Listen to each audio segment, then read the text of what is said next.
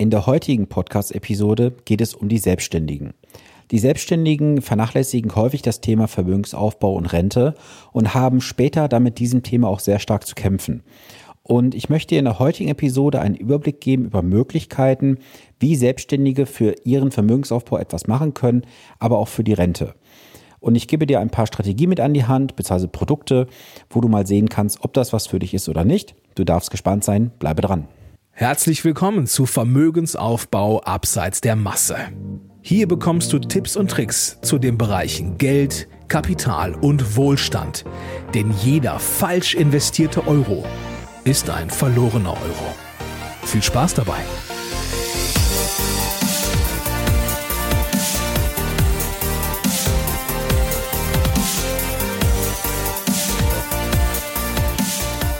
Es ist Montag und Zeit für eine neue Podcast-Episode. Schön, dass du eingeschaltet hast. Mein Name ist Sven Stopka und ich unterstütze Menschen jeden Tag dabei, in Deutschland bessere und solidere Entscheidungen zu treffen. Dabei geht es um die Bereiche Vermögensaufbau, Vermögenssicherung oder Vermögensstrukturierung. Ja, wie ich bereits im Intro sagte, geht es heute um die Selbstständigen. Denn die Selbstständigen sind eine Berufsgruppe, die das Thema Altersvorsorge und Vermögensaufbau sehr häufig nach hinten schieben. Wenn du mich schon etwas länger verfolgst, weißt du, dass ich das Thema Altersvorsorge so vom Wort her nicht mag. Ich nenne es lieber Vermögensaufbau zur freien Verwendung. Denn keiner von uns weiß, ob du, ob ich, ob wir alle irgendwo das Rentenalter überhaupt erreichen. Und es ist für mich immer sehr, sehr wichtig, dass die Menschen wissen, wofür sie ihr Kapital investieren und dass gewisse Parameter, die sie sich selber wünschen, dann auch erfüllen können. Und immer wieder werde ich in meinem beruflichen Umfeld halt mit der Frage konfrontiert, was kann ich mit meiner Ruhestandsplanung, mit meiner Altersvorsorge, mit meinem Vermögensaufbau tun, wenn ich selbstständig bin.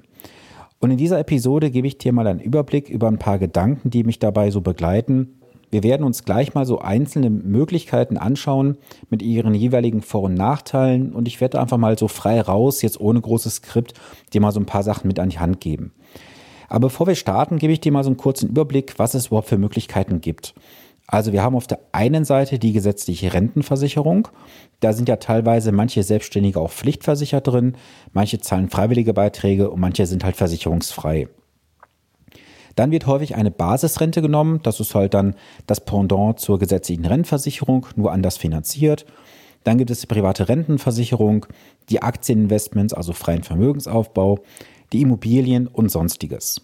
Und wir starten mal direkt mit der gesetzlichen Rentenversicherung. Wenn wir uns mal die gesetzliche Rentenversicherung anschauen, ist es das älteste System, um Menschen eine Rente zu finanzieren.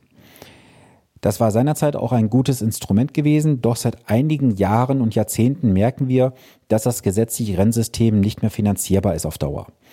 Denn das gesetzliche Rentensystem läuft über das sogenannte Umlageverfahren das bedeutet, das Geld, was reinkommt, wird direkt wieder umverteilt und durch gewisse Effekte, die wir in Deutschland haben, das heißt, wir haben mehr Rentner mit der Zeit, wir haben aber immer wieder weniger Menschen, die in die gesetzliche Rentenversicherung einzahlen, kommt dieses System aktuell sehr stark ins Schwanken. Und jetzt ist die Gesetzgebung natürlich auf dem Weg, auch vielleicht die Selbstständigen in die Rentenversicherung reinzuholen.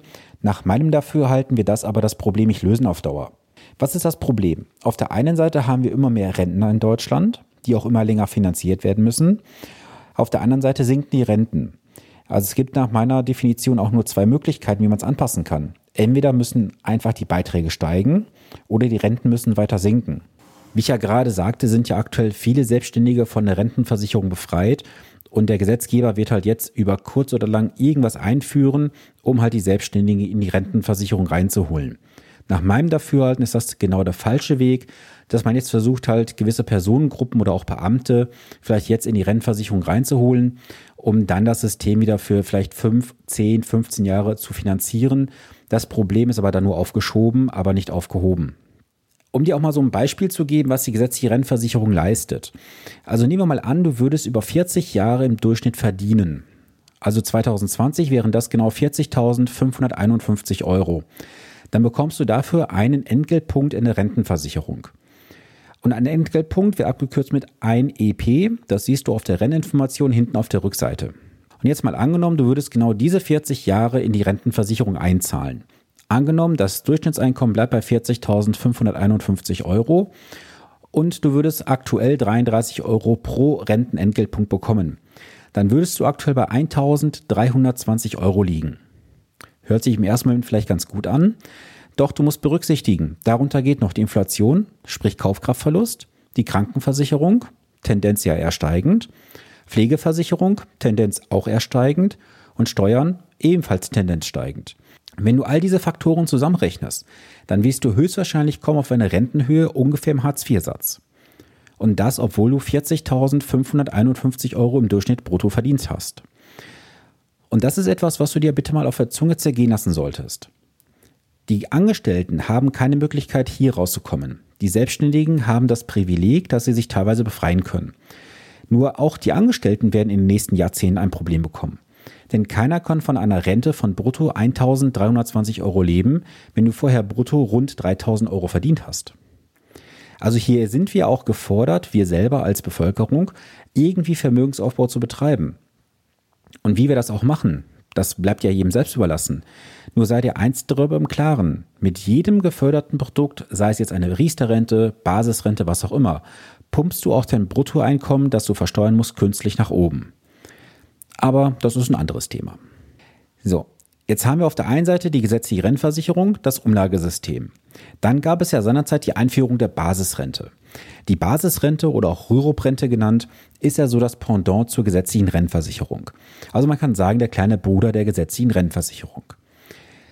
Die Beiträge zur Basisrente kannst du aktuell bis 25.046 Euro steuerwirksam absetzen und das in diesem Jahr zu 90 Prozent. Das heißt also 90 Prozent der maximal 25.046 Euro kannst du steuerlich absetzen und das Ganze bekommst du dann entsprechend deinem persönlichen Steuersatz entsprechend zurückerstattet. Auch hierzu ein einfaches Beispiel. Angenommen, die 90 Prozent wären so weit ausgeschöpft, dass du einen Betrag von 10.000 Euro daraus erhältst. Angenommen, du hättest einen Steuersatz von 40 Prozent, dann bekommst du unterm Strich 4000 Euro über die Steuererklärung zurückerstattet. Das hört sich jetzt im ersten Moment ganz gut an, jedoch hat das einen Nachteil. Denn du musst diese Rente später zu 100 Prozent nachgelagert besteuern. Und die Basisrente wird oft über das Argument des Steuervorteils verkauft. Doch ein Steuervorteil sollte nie ein Argument für ein solches Produkt sein.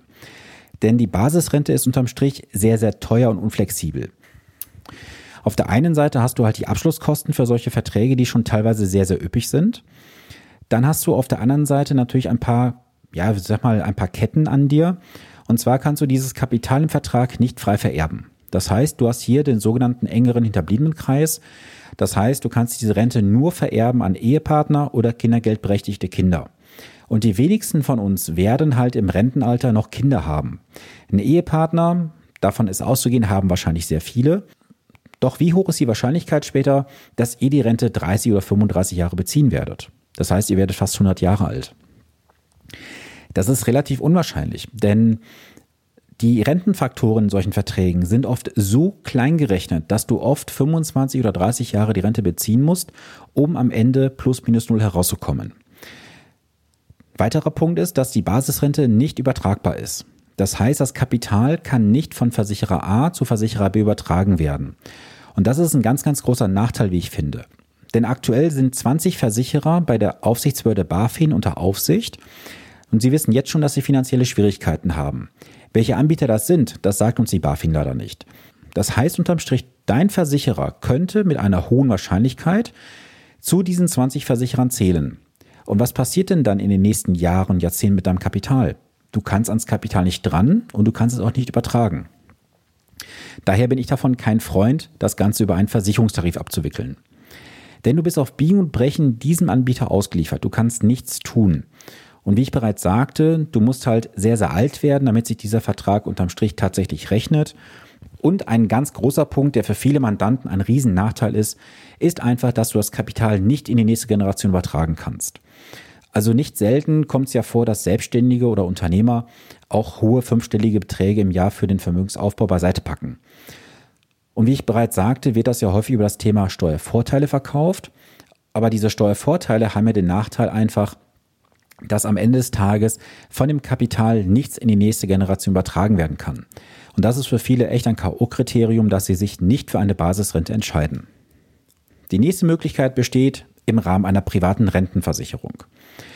Die private Rentenversicherung wird häufig verkauft über das Argument des Halbeinkünfteverfahrens. Das Halbeinkünfteverfahren gilt, sofern der Vertrag zwölf Jahre läuft und bespart wurde und du bei Verrentung oder Auszahlung das 62. Lebensjahr vollendet hast. Das bedeutet, deine hälftigen Erträge werden entsprechend nur versteuert. Bedeutet jetzt konkret, du würdest im Vertrag einen Ertrag von rund 50.000 Euro haben, dann würden 25.000 Euro steuerfrei bleiben und 25.000 Euro müssen dann mit dem persönlichen Steuersatz versteuert werden. Hört sich soweit ganz gut an. Jetzt kommen aber die Nachteile. Auch hier ist es so, dass Verträge häufig sehr teuer sind. Fondgebundene Produkte sind eher relativ starr, weil die Fondsauswahl bei vielen Anbietern nicht besonders groß ist. Bei den klassischen Produkten hast du aktuell einen Garantiezins von 0,9 Prozent vor Kosten und häufig kommst du halt nach Kosten auf eine Rendite im Garantiebereich zwischen 0,25 und 0,35 Prozent, also deutlich unterhalb der Inflationsrate. Und Überschüsse, das sehen wir auch seit Jahren im Markt, sind im Tiefflug. Auch hier ist nicht davon auszugehen, dass sich das in den nächsten Jahren auf absehbare Zeit ändern wird. Auch wenn der Anbieter dir etwas zugesichert hat, kommt er aus seinen Versprechen raus. Und hier schaue dir bitte an den Paragraphen 314 VAG. In diesem Paragraphen 314 VAG, das ist der Ausstiegsparagraph, kann der Versicherer in gewissen Fällen jederzeit seine Leistung verändern. Du darfst aber die alten Beiträge weiterhin richten. Das ist jetzt relativ neu. Damals gab es einen Paragraphen 125 VAG. Wenn du das googeln möchtest, kannst du das gerne tun. Geh dazu bitte in deine Suchmaschine, gebe ein 125 VAG A.F. Dann findest du die alte Fassung und dort findest du einen Maximalbetrag von der Senkung des Garantiewertes von 5%. Diese 5% sind kassiert worden und jetzt könnte der Versicherer unter Umständen unlimitiert deine zugesicherten Leistungen reduzieren. Ein weiterer Punkt, der oft auftaucht, ist der Vorteil, dass du innerhalb einer privaten Rentenversicherung einen Fondtausch machen kannst, ohne dass du Steuern zahlen musst auf die bis dahin erwirtschafteten Gewinne. Das ist auch soweit richtig, doch ich muss mir die Frage stellen, brauche ich das tatsächlich? Denn wann machst du denn einen Fondswechsel? Ein Fondswechsel machst du dann, wenn du versuchst, der sogenannten Investmentpornografie hinterherzulaufen. Das heißt, du gehst hin, schaust dir die historischen Renditen von Fonds an und vergleichst dann deine aktuellen Entwicklungen mit den historischen Entwicklungen. Jedoch ist hier ein großer Fehler enthalten, denn vergangene Entwicklungen haben keine Zukunftsprognose für die Zukunft. Und das ist etwas, was ich immer wieder häufiger erlebe, wenn ich dann halt Mandanten in der Beratung habe, schaue mir dann an, was die letzten Jahre gemacht haben, dann sehe ich häufig irgendwelche Fondtäusche innerhalb vom Depot und wenn ich dann frage, warum hast du getauscht? Ja, der ist schlecht gelaufen, ich habe dann lieber von A nach B umgeschiftet. Ähm, ist für mich nicht nachvollziehbar. Also es bringt nichts, da irgendwelchen historischen Renditen nachzurennen. Bleibe einfach investiert im Markt und baue dir von Anfang an eine gute Investmentstrategie auf, wo du auch nicht in die Situation reinkommst, dass du einen Fondtausch machen musst. Wenn wir uns dann am Ende mal anschauen, kann es durchaus auch vorkommen, dass ein Investmentdepot ohne Versicherungsmantel unterm Strich am Ende günstiger ist wie eine Police mit Steuervorteil. Und auch hier gilt natürlich, dass die Versicherer immer zu ihren Gunsten rechnen. Es kann also sein, dass du auch bei diesen Verträgen sehr alt werden musst, damit sie das Ganze für dich unterm Strich rechnet. Und jetzt gehen wir so in das freie Investment hinein. Das heißt, wir reden jetzt über Aktienfonds und Depotlösungen. Hier ist es so, dass du ja keine Förderung bekommst, denn du zahlst das Ganze ja aus deinem bereits versteuerten Einkommen oder aus bestehendem Vermögen. Dann ist es ja aktuell wie folgt bei der Steuer, dass du aktuell 25% Abgeltungssteuer bezahlst plus Kirchensteuer und Solidaritätszuschlag. Das kann dann je nach Konstellation von Bundesland und Kirchenzugehörigkeit oder auch nicht zwischen 26,38 und 27,82 Prozent liegen. Und du merkst, jetzt hast du hier bei den reinen Aktieninvestments keinerlei Vorteile. Du kriegst keine Förderungen, keine Steuervorteile, du hast jedes Jahr deine Abgeltungssteuer. Doch das hat auch seine Vorteilsseiten. Und was auf der einen Seite nicht gefördert wird, ist natürlich am Ende auch ein bisschen flexibler. Auf der einen Seite kannst du jederzeit über das Kapital frei verfügen. Du kannst jederzeit das Kapital auch an irgendeine dritte beliebige Person vererben.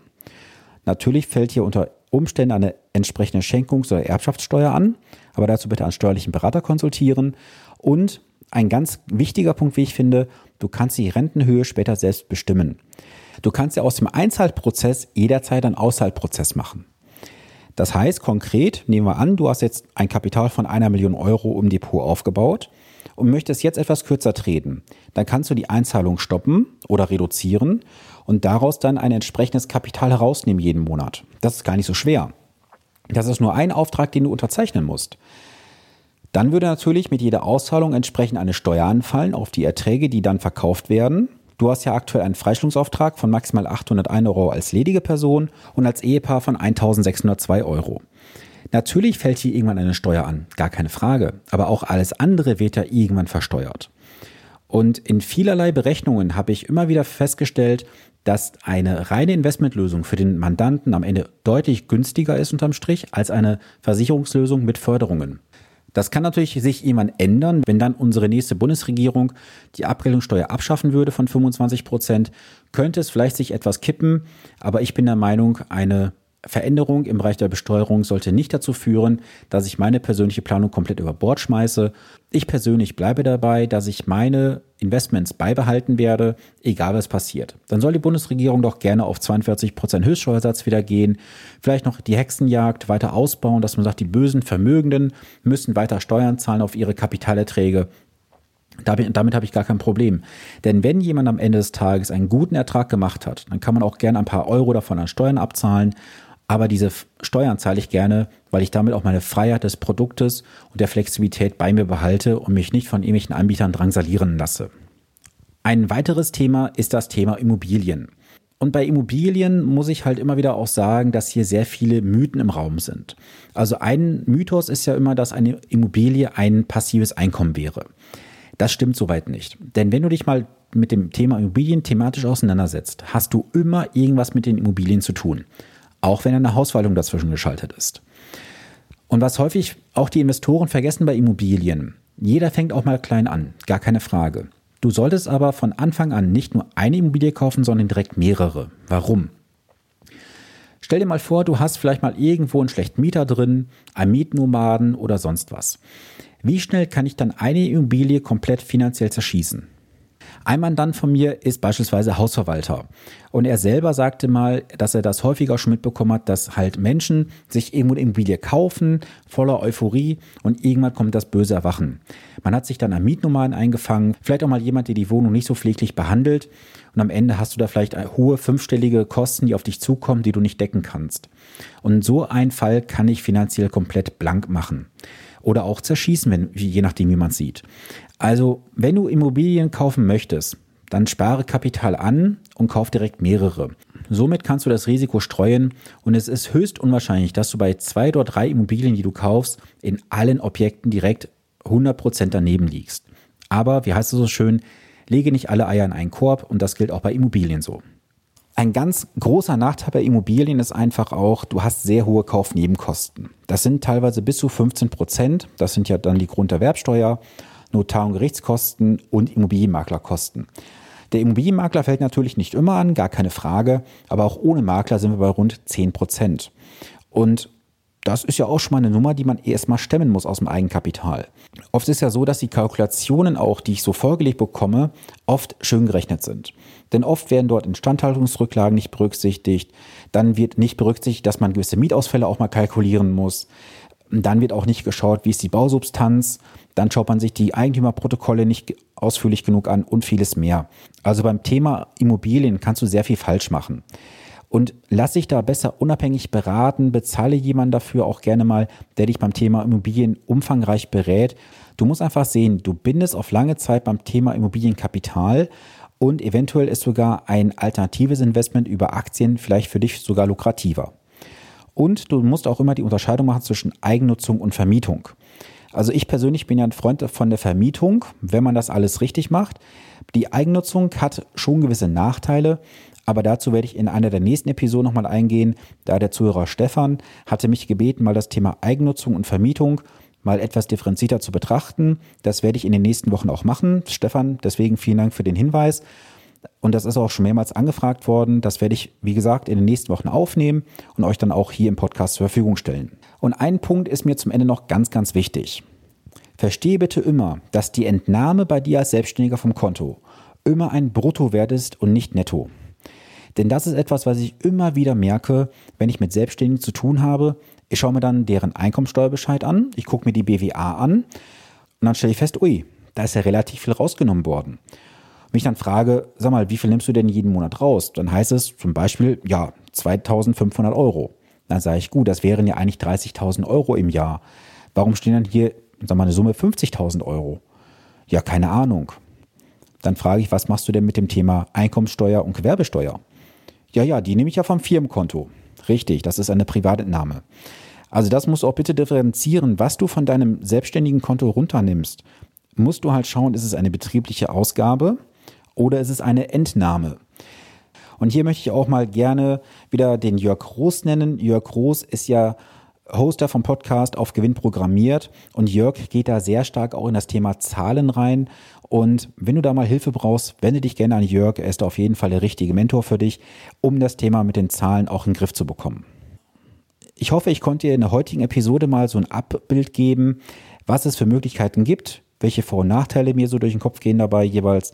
Und mich würde jetzt mal einfach interessieren, was hast du denn bisher so für das Thema Altersvorsorge, Ruhestandsplanung, Vermögensaufbau für dich gemacht, wenn du selbstständig bist? Bist du eher jemand, der sagt, ich brauche was Sicheres über eine Versicherungslösung? Bist du jemand, der sagt, hey, ich brauche ein bisschen mehr Flexibilität, ich mache das lieber bei Aktien, Aktienfonds? Oder wie bildest du dein Vermögen? Komm doch einfach mal in den Dialog zu mir. Wir können uns gerne auf Instagram austauschen. Du kannst mir gerne auch mal eine E-Mail schreiben.